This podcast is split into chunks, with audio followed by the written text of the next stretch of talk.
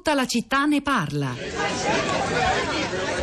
Dopo pochi minuti in mezzo a questa desolazione arrivai a Rovereto.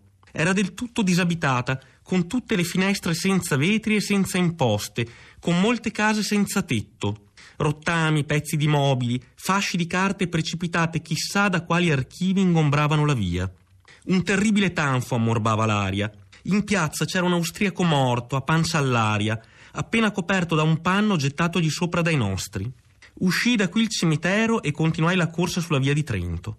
E poco dopo raggiunsi la cavalleria. Il colonnello che comandava l'avanguardia mi fece fermare e mi raccontò che nell'andare avanti avevano trovato un intoppo, cioè un reparto d'assalto austriaco che non intendeva arrendersi, comandato da un maggiore un po' prepotente che non era disposto a darsi prigioniero, ma che era invece disposto a lasciarci passare purché gli dessimo il tempo di prender su armi e bagagli e poi di ritirarsi.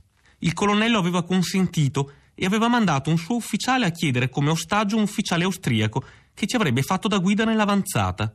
Ora si aspettava appunto il ritorno dell'inviato insieme con l'ostaggio. Così attendemmo fin dopo le dieci e finalmente l'ostaggio venne. L'avanzata rincominciò. Chiesi il permesso di unirmi alla pattuglia di punta. Il tenente scese da cavallo tanto per sgranchirsi un po' le gambe e si avviò per strada precedendo il suo plotone. La passeggiata era veramente geniale. La via dinanzi era deserta.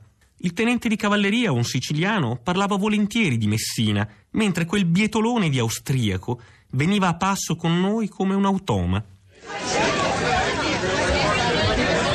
Eccolo qua il progetto La fine della Grande Guerra, un giorno nella storia d'Italia, curato da Federica Barozzi e dello storico Marco Mondini, che racconterà nel nostro palinsesto di Radio 3 a partire da domattina in 12 frammenti quei giorni decisivi di un secolo fa. Che cosa abbiamo ascoltato? Siamo in Valdadige, è il 3 novembre, eh, sono le 8 del mattino e domani mattina, proprio alle 8, andrà in onda di nuovo questo frammento. Le truppe italiane stanno risalendo la Valdadige e Piero Calamandrei, che diventerà in seguito uno dei giuristi più importanti d'Italia, Italia, è un padre costituente della Repubblica e allora un giovane tenente addetto alla propaganda. In una lettera alla moglie che abbiamo appena ascoltato racconta la sua personale avanzata in Trentino. Allora, patria tra il centenario della fine della Grande Guerra e il dibattito attuale sull'utilizzo della parola patria, la sua introduzione in Costituzione, come vorrebbe Marcello Veneziani, che lo ha ricordato stamani in questa puntata di Tutta la città ne parla, si è sviluppato un interessante dibattito anche dai nostri ascoltatori.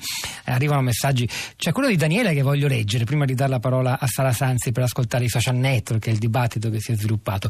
Il mio primo viaggio fuori dall'Europa, a proposito di patria, racconta Raniera, l'ho fatto in Sud America e lì ho capito l'Europa e mi sono sentita europea e dentro all'Europa mi sono sentita italiana e questo non mi ha mai impedito di sentirmi cittadina del mondo. E poi Sergio, l'unico vero senso di appartenenza che ha senso per il nostro futuro su questo pianeta è quello di appartenenza all'intero genere umano. Sara Sanzi. Buongiorno Pietro, buongiorno ai tanti ascoltatori che ci stanno scrivendo questa mattina su Twitter, sulla pagina Facebook La Città di Radio 3 e che ci offrono anche degli spunti di approfondimento. Sono diverse oggi le citazioni, citazioni di scrittori, di libri. Lo fa Patrizia, per esempio, che scrive citando Arundhati Roy, scrittrice e attivista politica indiana.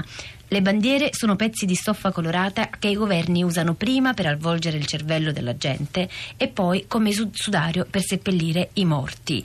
Cita invece Guido Ceronetti, poeta, filosofo, scrittore, morto proprio quest'anno, il 13 settembre, Roberto, che dice la patria non è la nazionalità, non è il passaporto, è la coscienza limitata di un destino comune.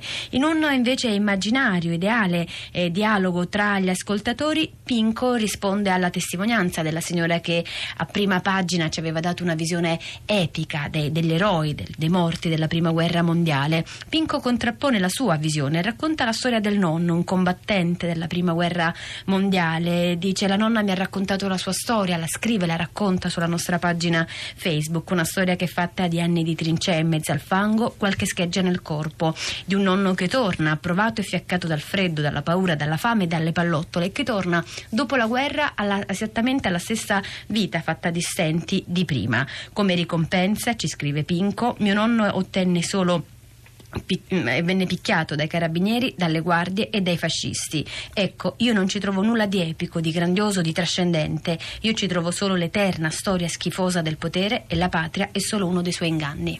Oh, dal Trentino del giovane Piero Calamandrei che abbiamo sentito poco fa, andiamo al Trentino di cent'anni dopo, del 2018, perché dal Trentino ci parla l'ascoltatore Gaetano. Buongiorno e benvenuto. Buongiorno a lei. Dal Trentino dove? E dunque, Fiera di Primiero, ma è, è, il paese di mia moglie, adesso siamo momentaneamente qui perché noi, noi si vive a Pisa, viviamo in Toscana. Ah. Io mm, telefonavo eh, semplicemente per raccontare questa parte della nostra vita, cioè il fatto che cento anni fa entrambi i miei nonni calabresi furono mandati in un posto che non sapevano neanche dove fosse, che si chiamava Trentino, a combattere per eh, la patria e dall'altra parte c'era il nonno di mia moglie che con la divisa dell'Imperial Regio Esercito eh, combatteva contro questi poveri contadini venuti dal sud.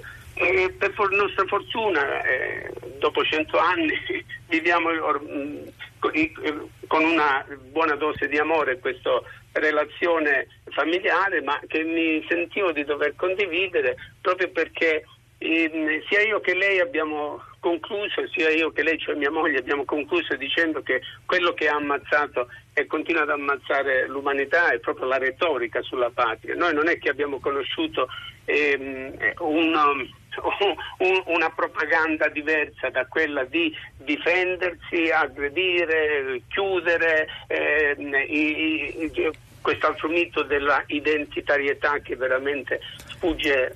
Gra- grazie Gaetano, tra Calabria e Trentino e poi quel suo e, chiarissimo Noi si vive a Pisa che in realtà evoca altri accenti, altre appartenenze ancora. Monica da Savona, buongiorno. Eh, buongiorno.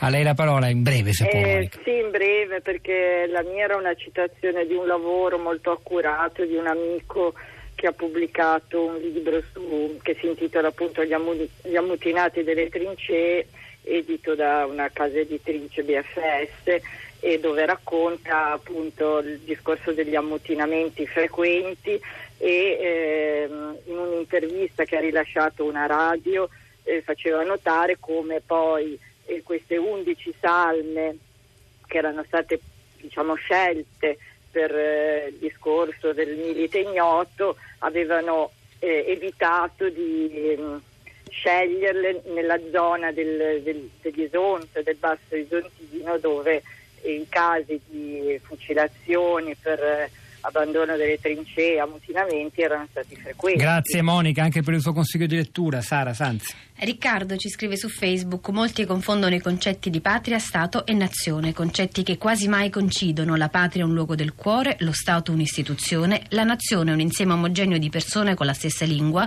cultura, storia e tradizione. È il momento di Radio Tremondo, noi ci fermiamo qui. Hanno lavorato a questa puntata di Tutta la città ne parla Aldo Pantaleoni alla parte tecnica, Piero Puglisi alla regia, Pietro del Soldà e Sara Sanzi a questi microfoni, al di là del vetro Cristina Faloci e la nostra curatrice Cristiana Castellotti. Una buona o buon a seconda di come vi piace di più. Fine settimana, ci risentiamo lunedì mattina alle 10.